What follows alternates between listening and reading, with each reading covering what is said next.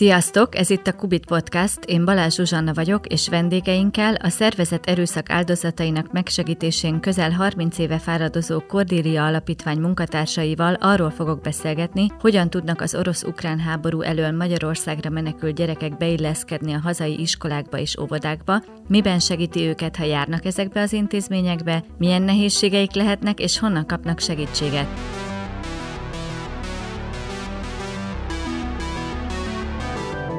Akik mindezek megfejtésében segítenek nekem, Roszik Volovik Xénia és Kepit Zsanett gyermekpszichológusok és Szarka Eszter művészetterapeuta. Megkérném valamelyik kötöket, hogy mondjátok el, hogy a Kordélia Alapítvány hogyan kerül a képbe és mivel foglalkozik. Ez a Kordélia Alapítvány, igen, egy orvosi alapítvány, és a fő profil az a megkínzott menekültek, de hogy ellátunk nyilván ugye más traumatizált menekülteket is. Tehát, hogy elsősorban ugye itt, tehát egy orvosi tím, tehát sok-sok pszichiáter. Mi a Xéniával így az ukrajnai háború kapcsán kapcsolódtunk be, de Eszterő már korábban is részese volt, és így, így kapcsolódunk a témához, hogy, hogy egyrészt egyénileg is tudunk foglalkozni a benti rendelőben a, az ukrán menekültekkel, másrészt viszont kijárunk helyszínekre is, így Magyarországon belül Hát egyszer összeszámoltam tizenvalahány helyszín, ezt most nem fogom pontosan mondani, de hogy akár Miskolcra, akár Egerbe, Veszprémbe így, így járunk, és akkor ott külön beszélgettünk a családokkal, csoportos foglalkozásokat tartunk, az Eszter művészetterápiákat, így, így kapcsolódunk az egészhez. Ahogy elindult az idei iskolaév, és a gyerekeknek iskolába kellett, vagy egyszerűen csak kezdtek járni, úgy találkoztatok-e új nehézségekkel, illetve járnak-e egyáltalán a gyerekek iskolába? Egy kicsit talán korán olyan szempontból foglalkozunk ezzel a kérdéssel, mert most október vége van, úgyhogy szóval, hogy azt már látjuk persze, hogy már elkezdtek járni, de, de még úgy alakul az a része, hogy látható legyen, hogy hogy, hogy ez nekik milyen, vagy nem tudom, szóval, hogy ilyen kezdeti tapasztalatok vannak talán ezzel kapcsolatosan már. És kötelező nekik iskolába járni? Igen, szóval, hogy valahogy ez a törvény is egyébként valahogy, szóval, hogy ez így alakult a nyár során, és és valahogy az, nekem az jött át a menekült családoktól, hogy ők úgy, úgy érzékelik, hogy ez kötelező, és nem tudom, szóval, hogy ez inkább a menekült szállókon volt, hogy, hogy nem tudtak pontosan, hogy most mihez tartani magukat, hogy ez kötelező vagy nem. Egyébként azt kell, hogy mondjam, hogy nagyon sokan folytatják az ukrán iskolákat online, mert hogy sokan abban vannak, hogy ők vissza fognak menni, és emiatt nekik el kell kezdeni tervezni, hogy mi legyen, vagy hogy legyen, mert hogy mert hogy, mert hogy nem, nem akartak, ugye, vagy hogy többnyire nem szeretnének abba hagyni az ukrán iskolákat, és elkezdték tervezni, hogy akkor ez hogy lesz, hogyha, hogyha kötelező nekik járni a magyar iskolába is, akkor hogy tudják összeegyeztetni. Azért nehéz ezt mondani, hogy félelmet vagy szorongás, mert hogy ők folyamatosan egy ilyen nagyon zűrzavaros, folyamatosan újra tervezősös állapotban van, amihez ez még, még így hozzájött, úgymond, és nehéz elválasztani, hogy az ő félelmeik az, az, az, az, az mivel, fel, tehát hogy, hogy pontosan ez az, ami így jobban felerősíti, vagy nem is tudom. Milyen állapotban uh-huh. vannak ezek a gyerekek? Hát vegyes a kép egyébként, de hát én azt gondolom, hogy most egyre inkább látható ez a posztraumatikus stressznek a mindenféle következményei, tünetei, szóval, hogy... Mondanál uh, pár tünetet? Uh-huh. Hát, hogy például uh, alvási problémák, uh, nem tudom, egy bezárkozottság, ingerültség, figyelmi nehézségek, uh, esetleg pánikrohamok, hangok hatására, tehát mit tudom én, így metró, nem tudom, úgy zárodott be az ajtó, hogy erős, szóval, hogy ilyen erősebb hangokra esetleg ilyen reakciók, ami iskolában is talán most már így találkozhatnak vele. Viselkedés problémákat okozhat a trauma? Így, így van, viselkedés problémák, és így van. Így van. Mm, találkoztatok esetleg olyan helyzetekkel, amikor egy iskolába járó gyereknél ezt nehezen tudták a pedagógusok kezelni, vagy a szülők? Hát Ugye mi főleg a családokkal, meg a gyerekekkel találkozunk, a pedagógusokkal így kevésbé.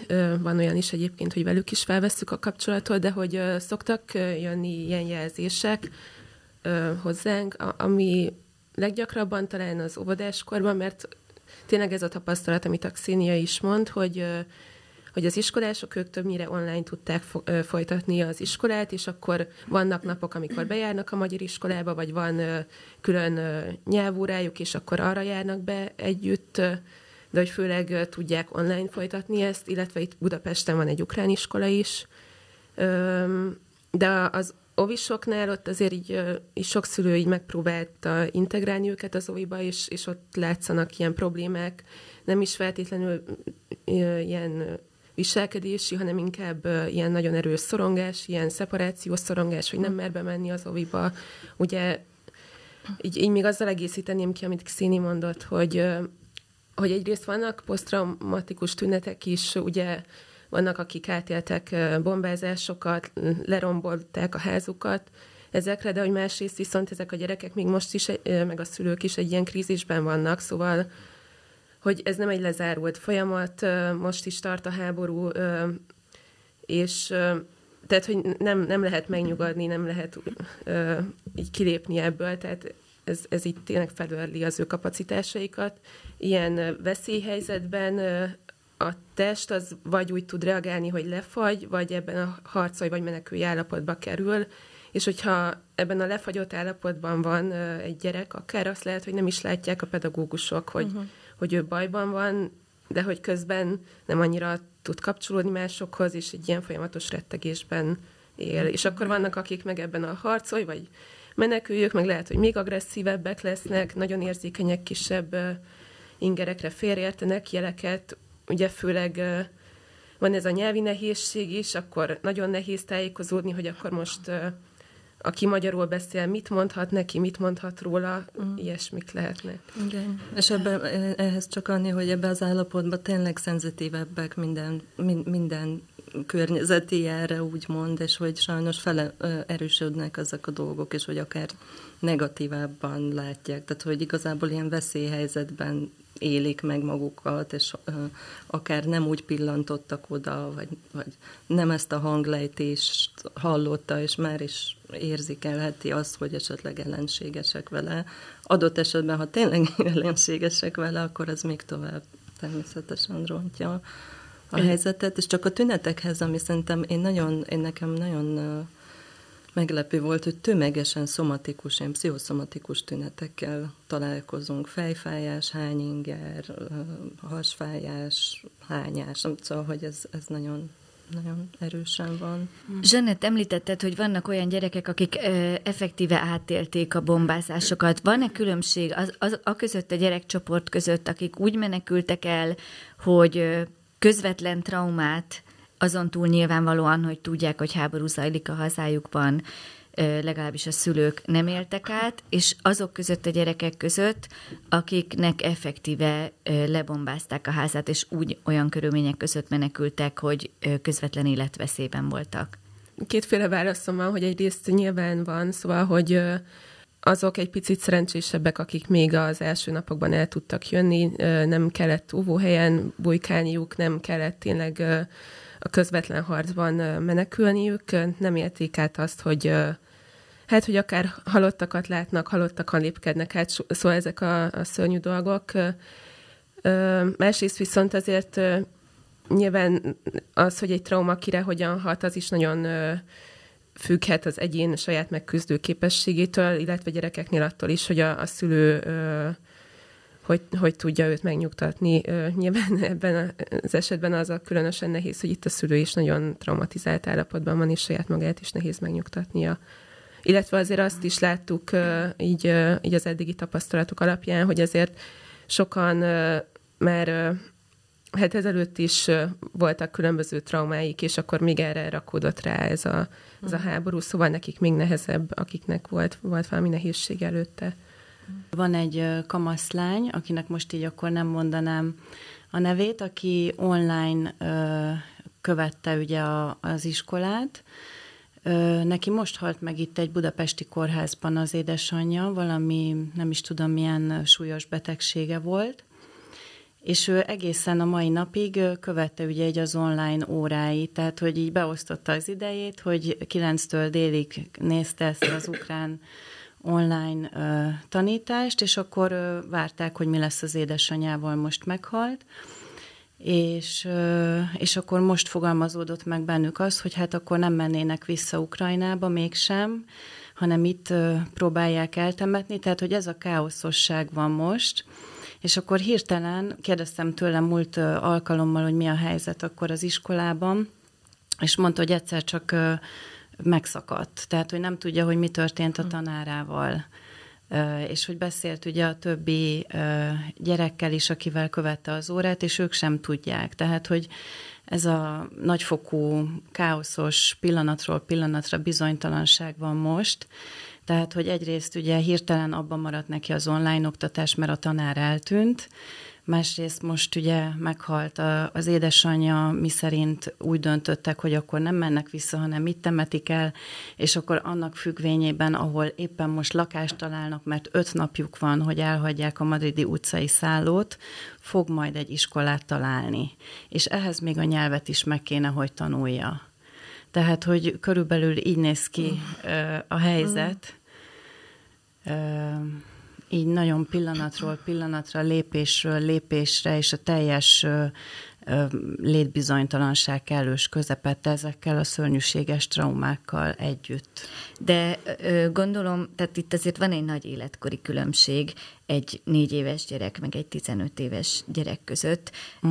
Fel lehet-e fedezni akár tünetekben, akár diagnózisban különbségeket a között, hogy egy négy éves gyerek hogyan éli meg egyetem, mit ért meg egy ilyen helyzetből, és hát nyilván egy 15 éves gyerek gondolom sokkal több mindent megért, de hogy az milyen tünetekben tud megnyilvánulni, hogyha egyszerre ennyi tragédia éri. Uh-huh. Hát amit én így hozzá tudok ehhez fűzni, az abszolút talán ez a, ez a diszociáció, amit így ennek diszociációnak hívjuk, tehát hogy leválasztja az érzelmet a történésről, tehát én, mint művészetterapeuta, vagy inkább nonverbális terapeutának nevezném magamat talán, sokat foglalkozok a testtel, tehát akár a mozgással, a testtudattal, a testen keresztüli érzékeléssel, észleléssel, és ezeknél a gyerekeknél sokszor tapasztalom azt, hogy nincs kapcsolat a testükkel, Nincs kapcsolat ez, igazából az érzéseikkel. Ez miben nyilvánul meg? Hogy nem igazán vannak jelen azzal, amit csinálnak. Tehát olyan, mintha egy kicsit egy ilyen ködös, párhuzamos valóságban ö, léteznének. Ezt igazából a művészetterápiás alkotások során tök jól észre tudjuk venni, vagy hogy tapasztaltam már, hogy ö, egy relaxált állapotban végigvezettettem velük a, a figyelmet, és utána ezt megalkottuk festékkel, vagy, vagy színes ceruzával, tehát lerajzoltuk az élményt a lapra, és a gyermek lerajzolta saját magát a testét, és lerajzolt egy másik testet mellé. Tehát, hogy ez volt ő tulajdonképpen. Tehát, hogy van egy rész, ami kívül van. Ehhez ilyenkor verbális magyarázatot fűztök, vagy valahogy ez verbalizálódik? Ez nem tudatos, igazából ez így nem tudatos, tehát, hogy nekünk az a feladat, hogy segítsük talán a gyerekeket abban, hogy még inkább tudjanak kapcsolódni a saját testükhöz, azaz a saját érzésükhöz, ahhoz, ahogy itt és most észlelik a valóságot.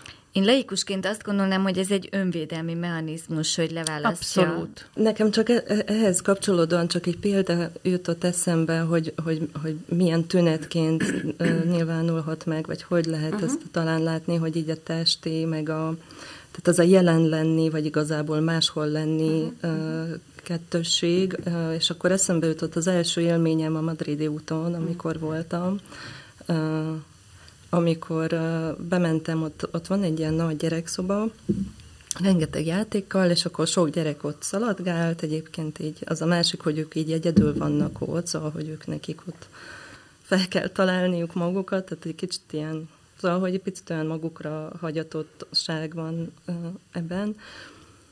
És, és hát egy ilyen borús nap volt, vagy ilyen esős borús nap volt, és akkor hát belépsz egy, egy gyerek szobába, és akkor azt látod, hogy négy, öt, hat gyerek így játszik egymással. Tehát, hogy azt gondolnád, hogy ők akkor ott játszanak, meg minden oké, és akkor én miután egy kicsit kezdett sütítedni, fölkapcsoltam a villanyt.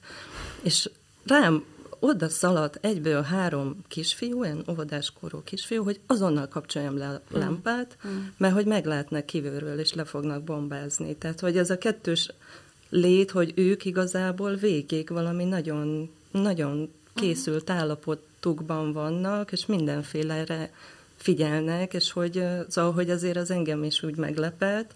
Próbáltam észérvekkel mondani nekik, hogy hát hogy itt nincs semmilyen veszély, nincs semmi, és nem lehetett, tehát hogy egyszerűen nem, nem hozzáférhetőek így verbálisan, mert addig nyoszogattak engem, hogy kapcsoljam le ezt a lámpát, és hogy menjek el onnan, mert engem is veszélynek tekintettek, aki ott szabadon bekapcsolja a lámpát.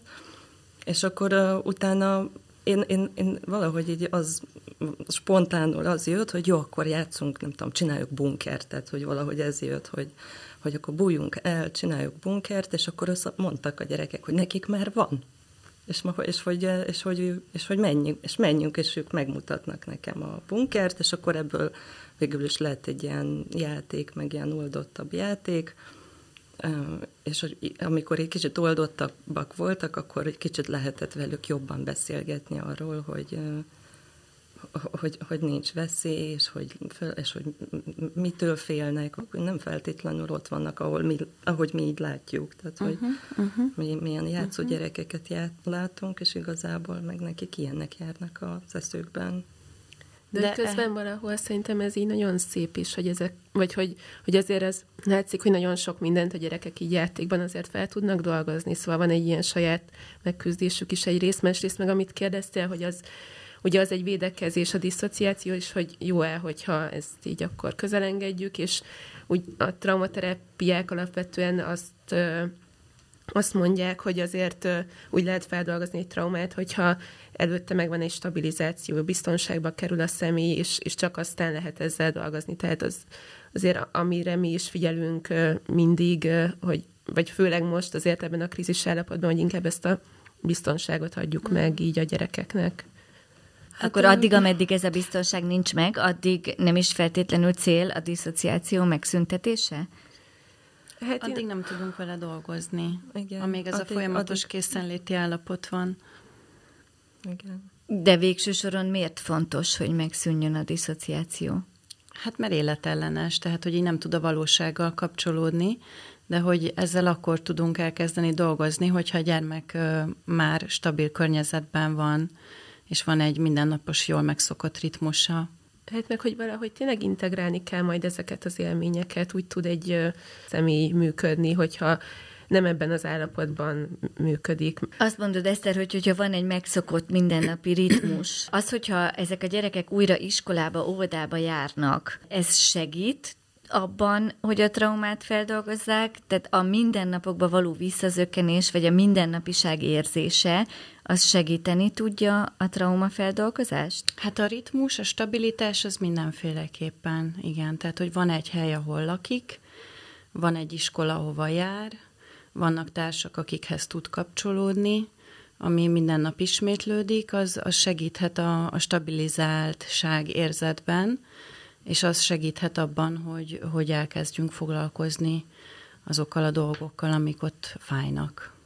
Azoknál a gyerekeknél, akik mondjuk magyar iskolába járnak, és nyelvi nehézségeik vannak, az nem egy újabb nehézség ezen a nehézség halmon, amivel már eleve érkeznek? De igen, igen, igen. Hát ebben nincs nekem nagyon nagy rálátásom.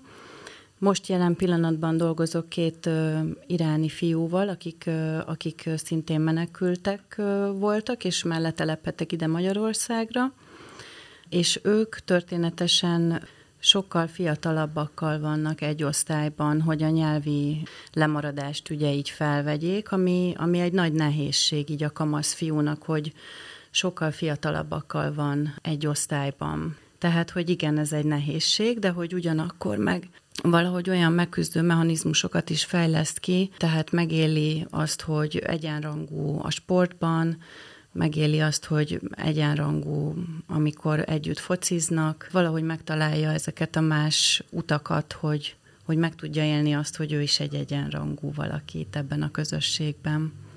Ha jól értem, akkor hogyha nyelvi lemaradásai miatt a lexikai tudást igénylő tárgyakat, vagy akár nem is feltétlenül csak a nyelvi, mert mondjuk magyar történelemből nyilván nem lehetnek egyformán felkészültek, mint a itt iskolába járó magyar gyerekek, hogy akkor nagyon fontos szerep jut a készségtárgyaknak az iskolában? Valami, amiben jók lehetnek, esetleg jobbak, mint a többiek? Hát azt gondolom, hogy igen. Tehát minden, ami művészet, minden, ami sport, minden, ami ugye nonverbális, ott is tudjuk ezeket a készségeket, kapacitásokat, vagy inkább képességeket fejleszteni, hogy tudok, hogy képes vagyok, hogy akarok, hogy megcsinálom, hogy tetszik, hogy jó vagyok benne. Tehát ezeket a mechanizmusokat át tudjuk élni, meg tudjuk élni, fejleszteni tudjuk a művészeti tevékenység során, vagy a sport tevékenység során. És amik kihathatnak nyilván, bocsa, a, az összes többire. Tehát amikor megélem azt, hogy jó vagyok a, a sportban, vagy megélem azt, hogy festettem egy olyat, amiben technikailag is meg vagyok elégedve magammal, meg esztétikailag szépnek találom, akkor valahol ugye az önbizalom növekszik, az önkifejezés egy másfajta módon restaurálódik, és ez kihathat az összes többi ö, szociális ö, kapcsolódási térre is.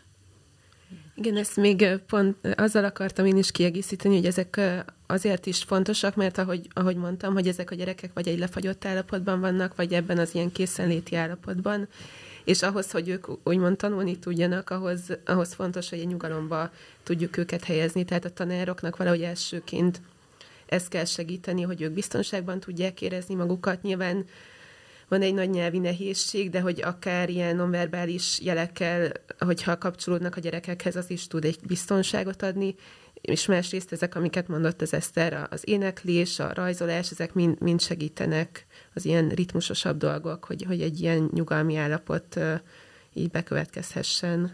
Hmm. Az ukrajnai oktatási rendszerben vannak-e esetleg olyan tárgyak, amikre nagyobb hangsúlyt fektetnek, mint a magyarban, és ebből fakadóan a gyerekek lehetnek felkészültebbek, mint a magyar iskolatársaik. Én nem érzékeltem ilyen különbségeket. Azt érzékelem, hogy angolul egész jól tudnak egyébként, de ez nem biztos azért, mert az iskolában így, ne, ezt nem tudom, hogy ő náluk, hogy miért alakul az így, hogy egészen kicsi gyerekek, és tehát 10-11 éves, vagy, vagy igen, ilyen kis kamasz, hogy egészen jól beszélnek angolul. Meg általában alapvetően három nyelvet tudnak. Uh-huh. Tudnak ukránul, oroszul uh-huh. és angolul, tehát valahogy ez, én valahogy ezt erősségnek látom ezt a részt. Uh-huh. Um, Annyi különbség egyébként van, de ezt lehet más jobban tudja, de hogy ott 17 éves korban érettségiznek a más gyerekek. Más a rendszer, jobban. igen, és más, szóval más a rendszer, nekem is így kellett utána járni kicsit, hogy hogy van, de hogy más az osztályozás is például, mert ott 12, hogy mondjam, fokozatos a, a, az osztályozás, itt meg ugye 5 fokozatos az osztályozás. Tehát ilyen szempontból azért így ilyen erős iskola nem, nem, nem éri őt meglepetésként az, az, az elvárás része talán. Lehet, hogy az iskolákban is valahogy az így jó, hogyha érzékelnek a tanárok akár, hogy hogy, hogy maga ez a krízis állapot, meg ez az egész érzelmi nyomás, amiben vannak, az úgynevezett regresszióhoz vezetnek, Abszolút. ami azt jelenti, hogy a képességeikhoz képes jóval alacsonyabb szinten tudnak működni. És ennek Igen. érzelmi háttere van, és hogy ebben nagyon fontos nekik segíteni. Igen. Ezt egy picit elmagyarázhatok, ezt a regressziós jelenséget?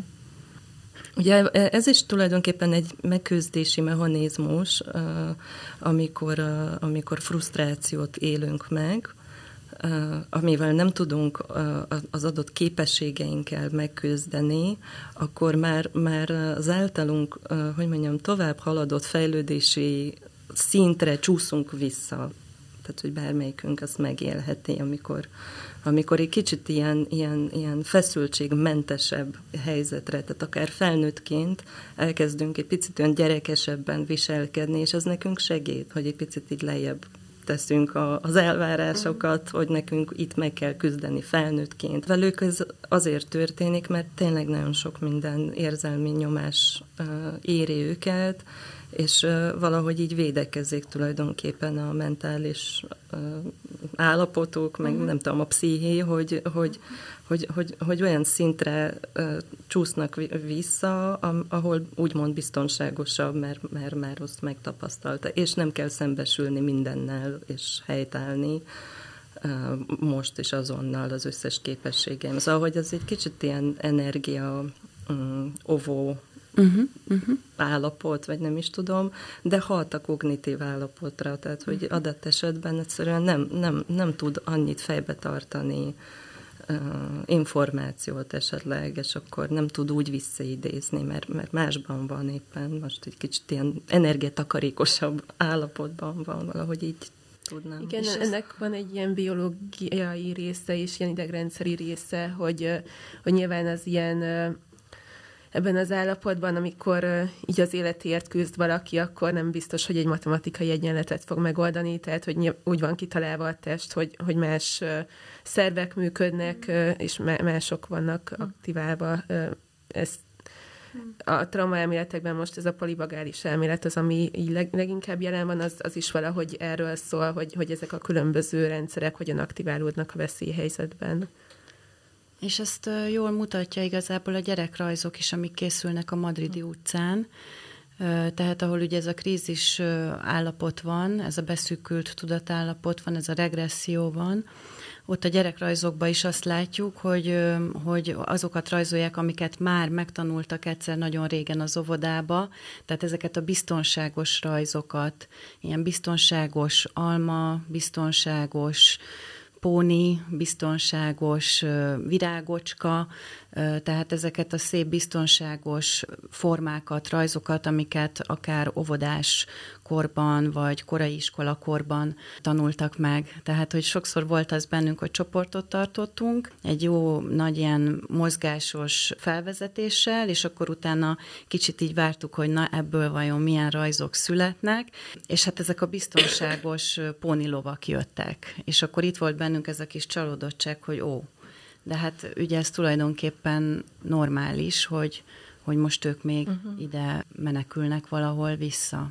Pedig én is azt gondoltam volna, hogy brutális jelenetek jelenhetnek meg a rajzokon, de akkor ezek szerint ez nem jellemző. Hát nem feltétlenül. Nem feltétlenül. De hogy azért hát, ilyen is van. Ilyen is van, igen. Mi, mi uh, ahogy így járunk a szállókra, uh, ott mi is csinálunk ilyen drámás játékokat, meg mi is rajzolunk, ugye azért ez a gyerekterápiának is az eszköztára, és amit még talán egyébként pont ti láttatok, Eszter, hogy valahogy a lányok nyúltak jobban így a csoportban ehhez a pónévirágok, stb., de ez sem azért teljesen általánosan, de a fiúk viszont sokkal inkább ki tudták fejezni az agressziót, és akkor nem tudom, volt olyan csoportunk, ahol ilyen atombombák robbantak, szóval, hogy ezért van ez a másik véglet is, amikor nagyon-nagyon meg tud jelenni. Abszolút. És abban az állapotokban is nagyon vigyázni kell rájuk, mert, mert hogy tényleg akkor így nagyon tudnak így belobbanni az ilyen impulzív érzések, meg mindenfélék hogy utána tényleg el tud-e jutni utána egy ilyen biztonságosabb, mert tehát hogy ne ebben felzaklatott állapotban maradjon, ezt akarom mondani. Igen, igen. Hogy, hogyha a szülők, pedagógusok oldaláról nézzük, akkor nyilván az agresszió akármilyen formájú, akár viselkedésbeli, akár rajzos formában való megjelenése, az lehet egyrészt ijesztő, másrészt frusztráló, mert nyilván ezt nehéz kordában tartani. De hogyha a gyerekek szemszögéből nézzük, inkább az elfolytós gyerekek tudnak jobban megküzdeni ezzel a helyzettel csendben magukban, vagy inkább azok, akik kívülre tudják helyezni ö, azt, amit megéltek, és ö, mondjuk agresszióban nyilvánul meg, vagy brutális rajzok rajzolásában nyilvánul meg, vagy ilyen jellegű különbség nincsen. Hát szerintem az mindenképp jó, hogyha egy gyerek ki tudja fejezni azt, ami benne van. Egyrészt ez az egyik válasz, a másik meg, hogy ez nem is csak a menekül gyerekeknél, hanem kb. az összes gyereknél ez látszik, hogy az sokkal hamarabb feltűnik, hogyha viselkedés probléma van, akkor hamarabb szólnak az iskolapszichológusnak, hamarabb kerül a gyerek terápiába. Az ilyen csendes, visszazárkózó gyerekek, hát így úgy nem sok vizet zavarnak egy iskolában, az kevésbé tűnik fel, úgyhogy nem is inkább a feldolgozás az, ami miatt neki nehezebb, hanem, hanem az, hogy ő nehezebben kerül ellátásba. Igen, ez, ez, ez egy általános dolog, hogy, hogy az ilyen nagyon csendes visszahúzó. Tehát a szorongó gyerekeket kevésbé vesznek észre. De, hmm. igen. De egyik sem jó igazából, igen. mert az egyik ugye befelé megy, befele pusztít, a másik meg kifele pusztít, tehát hogy tulajdonképpen egyik sem a jó. De többnyire szakemberhez inkább a kifelé pusztítókat szokták Abszolút elküldeni. az a látványosabb, így Igen. van. Az De okoz gondot. El, elkülöníteném egy picit az, hogy amit, szóval, hogy a te kérdésedben, ha jól értettem, van egy ilyen viselkedés szintű agresszió, meg rajzszintű agresszió, ami rajzba tud megjelenni. Igen. És uh, én azt gondolom, az, ami rajzba tud megjelenni, uh, az egy nagyon jó uh, kifejezés és megküzdési mód, tehát hogy, hogy hogy én ezt tényleg mindenkit bátorítanám arra, hogy ezt így hagyjanak a gyerekeknek. Szóval nem kell tőle megijedni, ez egy nagyon-nagyon jó dolog, hogy ő ezt így meg tudja ezt a kis szadítót megélni a rajzban, uh-huh. és így ezt feldolgozni. Szóval nagyon sok minden érzelmi feldolgozás és társul hozzá. Az más, hogyha, hogyha viselkedés színű agresszió, akkor nyilván ezt más eszközökkel kell megközelíteni, és más szóval, hogy más nehézségeket okoz. Mi az a viselkedés szintű agresszió, ami már feltétlenül ellátást igényel? Kinek mi a köszönben, nem tudom erre. De, de tényleg, de ez most menekültektől függetlenül is láttam olyat, hogy hogy azzal küldték be egy gyereket, hogy nem tudom, hogy puffog, vagy nem tudom, vagy hogy csúnyán néz, tehát valakinek már ez agresszió, és valaki meg csak akkor küldte, amikor székeket dobált. Szóval, hogy ez a tanár meg a környezet küszöbén nyilván sok, mm, sok múlik. Igen, de hogy közben a düh az egy normális érzés, tehát annak mm. valamilyen mértékű megélése nem kellene, hogy normális legyen? De, abszolút. Csak egy biztonságos térben kifejezve, uh-huh. tehát egy biztonságos helyen, biztonságos térben tudatosan utat adni ennek, a, ennek az indulatnak, mint ahogy a Xéni mondja a rajzban például, vagy tudatosan kiboxolni magából, akkor tudatosan ki, kiabálni, kiüvölteni, vagy ahogy itt játszott ugye a Madridi úton, ahogy lekapcsolta a, a villanyt, és, és itt volt ez az ijegység, akkor utána ugye ez kioldódott, mert meg lehetett beszélni az itt és mostban, hogy de hát itt biztonságban vagyunk, tehát hogy ott is egy picit így belementek talán ennek a félelemnek a megnyilvánításába, kiélésébe, ami utána ki tudott oldódni a realitás talaján egy picit. Mi van pontosan a madridi úton? Mert annyi mindent beszéltünk róla.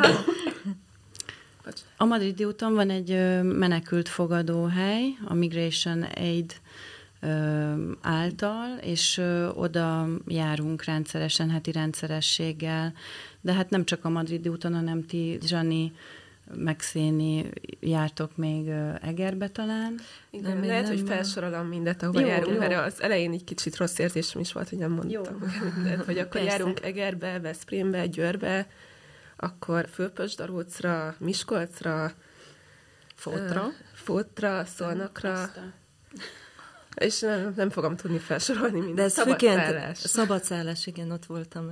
Fonyód, én, én fonyód is Fonyód, tényleg. De ez Zsanni az, aki így nagyon, szóval, hogy te, te, te sokkal több helyen, én, én csak Aha. Veszprém meg szabadszálláson igen. voltam, talán.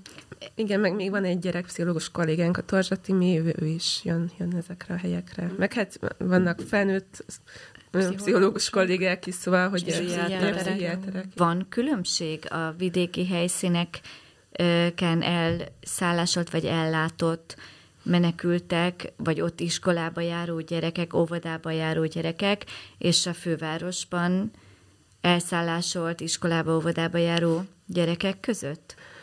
Az, az egyébként a vidéki helyszínekben van egy ilyen jellegzetesség, hogy hogy vannak ilyen sportcsapatok, amiket így átmenekítettek Magyarországra, és hogy, hogy ezek a gyerekek így a szülők nélkül vannak itt az e-, edzőjükkel, és akkor így, így edzenek, versenyekre mennek, közben valahogy így biztonságban is vannak, de hogy ez így nagyon nehéz, hogy már kb. 8 hónapja így ebben vannak. Azon szoktam gondolkodni, most pont a szabadszálláson gondolkozom, hogy ott volt Hát, hogy, hogy, hogy, hogy több, több lehetőségük van talán Budapesten, olyan szempontból, hogy, hogy itt mm, több olyan hely van, ahol ilyen közösségi foglalkozás talán esetleg uh-huh. több. De, de Én nem, pont nem, arra gondoltam, uh-huh. hogy a, egy kis településen kisebb az a közeg, amelyik beintegrálódni kellene valamilyen szinten, és hogy vajon befogadó-be a kisebb közeg, vagy nincs ilyen szempontból Én nem különbség? érzékelem ilyen különbségeket egyenlőre, szóval, hogy le- lehet, hogy tényleg korai még erről, majd lehet, mm. hogy egy év múlva más hogyan beszélünk mm. erről, de, de, de itt tényleg mindenki helyezkedik valahogy, mm-hmm. és mhm. igazából ez van, tehát még nem, nem, nem tisztult le ez a kép. Hát meg ilyen nagyon átmenetben van tényleg mindenki, mm. hogy Hát mindenki azt várja, amikor lesz vége a háborúnak, és akkor, vagy hát nem mindenki, de hogy a legtöbben így nem akarnak itt maradni, vissza akarnak menni, és akkor így, így kivárják, amíg ez megtörténik. Hát igen, ez, ez, ez, na, ez olyan jó, hogy ezt mondod, hogy igen, tehát, hogy ne, nem, nem az van, hogy itt nekik feladatként lebeg, hogy be kell integrálódni. Az van, igen. lebeg feladatként, hogy túlélni ezt a Abszolút. Kettő hónapot, három hónapot, és majd meglátjuk. Így Tehát, van. hogy ők igazából ilyen, ilyen rövidebb Napról szakaszakba napra. igen, gondolkodnak. Pont eszembe jutott, hogy nyáron uh, egy óvodáskorú gyerek elkezdett járni hozzám és én elmentem szabadságra, nem tudom, két-három hétre, és akkor mondtam az anyának, hogy jó, akkor beszéljük meg ezt az időpontot, három hét múlva itt találkozunk, és mondta, hogy nem. Majd amikor én visszatérek, akkor majd beszélünk, mert ő nem ő nem, ő nem akar ennyi időre, tehát ez három hétről beszéltünk, uh-huh. ő nem akar ennyi időre tervezni, mert, mert majd meglátjuk. És erre is vagyunk tulajdonképpen ráállva, tehát én akárhányszor a madridi útra megyek, és beszélek, vagy foglalkozok valakivel, akkor mindig úgy köszönök el tőle, hogyha még itt vagy legközelebb, ahogy jövök, akkor találkozunk. Ezek általában ilyen egyszeri megismételhetetlen mm, alkalmak, amik egy, öt, nem tudom, hat-hét alkalom szokott maximum lenni, de hogy általában ennél nem több.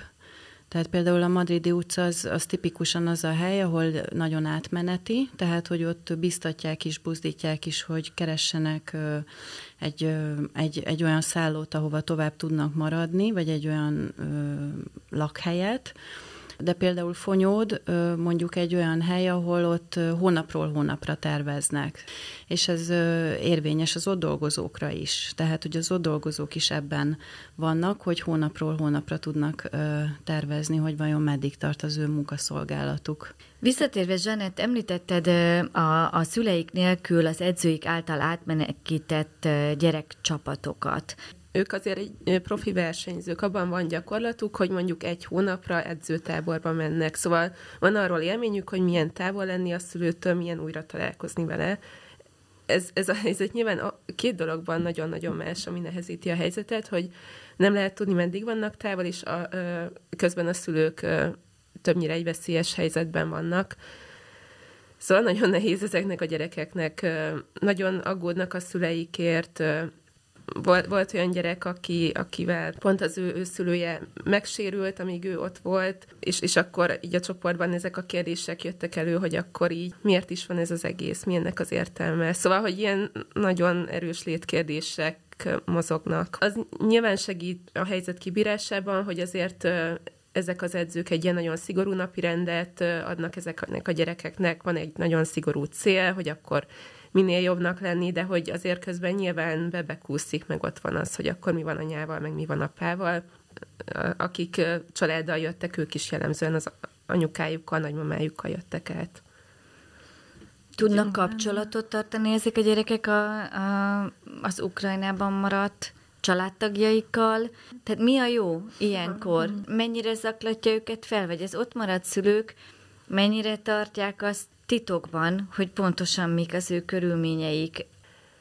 Alapvetően van azért kapcsolat a legtöbbekkel. Nyilván az tud egy nagyon erős szorongást okozni, hogy mi van, ha nem tudja elérni a szülőt a gyerek, akkor nyilván nagyon aggódhat érte, de hogy, hogy a kapcsolat az egy ilyen biztonságot is ad, vagy ilyen megnyugvást, hogy, hogy még, még így jól van.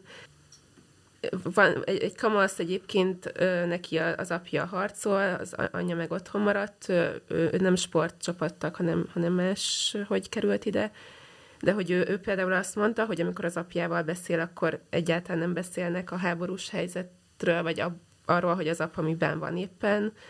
Az anya, anyával, meg ahogy beszél, az anya meg folyton így az aggodalmait fogalmazza meg az apával kapcsolatban. Szóval szerintem ez ilyen egyénfüggő, hogy ki mit oszt meg szerintem. Mm. Vagy erre amúgy nyilván nehezebbre letni, hogy mennyit titkolnak a szülők, mert nyilván amit titkolnak, azt mi nem tudjuk. Vagy...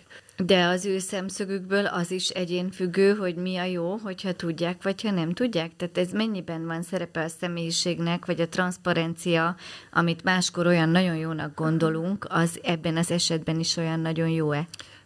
Én, én nem tudom, én szerintem talán azt a szemszögöt érdemes inkább figyelembe venni, hogy ebben a transzparenciában mennyire van egyedül ez a gyerek. Tehát, hogy én, szerintem ott kell mérlegelni, hogy hova fog érkezni ez a transzparencia igazából, ez talán valahogy, nem tudom, szóval, hogy e, e, ez, fontos. Mert hogy jó, alapvetően igen, azt gondolok, hogy jó a transzparencia, meg hogy jó, hogyha, mert hogy azért, meg hogyha nem is mondják el dolgokat, azért ők nekik nagyon-nagyon működik a fantáziájuk, hm. tehát azért ilyenkor nem az van, hogy ő akkor a boldog tudatlanságban van benne, hanem lehet, hogy még ennél szörnyebb hm. dolgokat hm. is képzel el magának, mint amennyire a valóság. Úgyhogy igazából jó, hogyha van valaki, aki tud verbalizálni ezeket, akár a mhm. fantáziákat, akár a valóságot.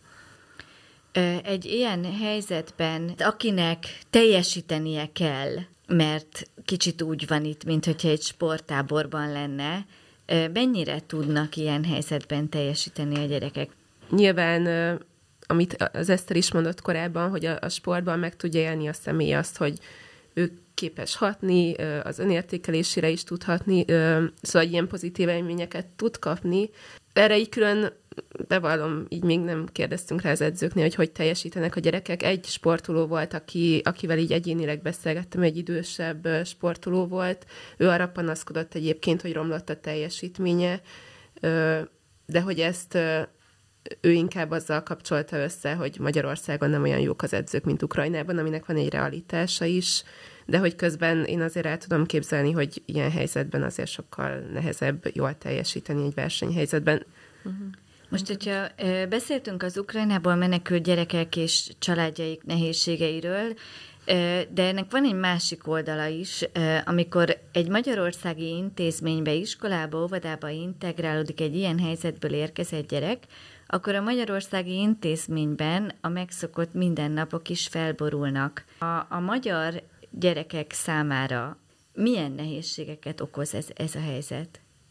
Nekem csak a saját gyerekeim mentén van ilyen tapasztalat. De azt nyugodtan van, van szerintem, mert nyilván én se járok ki intézménybe, iskolába. Úgyhogy, de, de igazából még, még nem, biztos, hogy ez valamit elindít, de én még nem látok rá, hogy miket, vagy hogy, de a, ami, tehát az én, az én lányomnak a, az iskolájába, az osztályába bekerült egy ilyen ukrán lány, és hát azt kell tudni, hogy mi beszélünk oroszul, tehát tudunk oroszul, ami azt jelentette, hogy odaültették a lányom mellé ezt a lányt, hogy ő segítsen neki, így az órák során segítsen neki, és nagyon, szóval az nagyon szívesen kapcsolódott a lányom, és azt hiszem eltelt három-négy hét, és akkor, és akkor nagyon-nagyon feszült lett egy ponton az én gyerekem, mert hogy, mert hogy túl terhelődött egyszerűen, tehát hogy ő is tanul, meg ő is próbálja felfogni, hogy mit is mond ez a matek tanár, és plusz lefordítani a lánynak, és hogy próbálja beintegrálni valahogy a, a saját baráti kapcsolataiba, és egyszerűen szóval, hogy ilyen nagyon cukin próbált ő ezt így menedzselni, de nem, nem, nem tudja egyedül, szóval, hát hogy így láttam. ez egy nagy teher, hát, oké, okay, hogy tud oroszul, de igen, ilyen rendszer igen. szintű segítséget ő kap? Ö, én, én azt érzékelem, hogy az, ebben az osztályban egyébként egész jól m, nagyon kapcsolódnak a tanárok, meg úgy igyeket. Vagy nem tudom, hogy mit értesz rendszer szintű alatt, Tehát mondjuk, hogyha neki fordítania kell ahhoz, hogy a másik gyerek megértse, hogy miről van szó, a tananyagot, akkor ő duplán dolgozik. Kap felmentést? Mert mint az én lányom? Igen. Ezen nem gondolkoztam, szerintem is nem, egyébként nem, de de szerintem sok elismerést kap meg, vagy hogy mondjam, hogy jó érzései vannak benne, hogy ő azt így csinálja, de nehéz neki. Hogy észrevették a, a pedagógusok, és úgy, úgy, úgy próbáltak, hogy segítenek neki, meg hogy a, hát ennek az ukrán lánynak nagyon sokat segítenek ők is.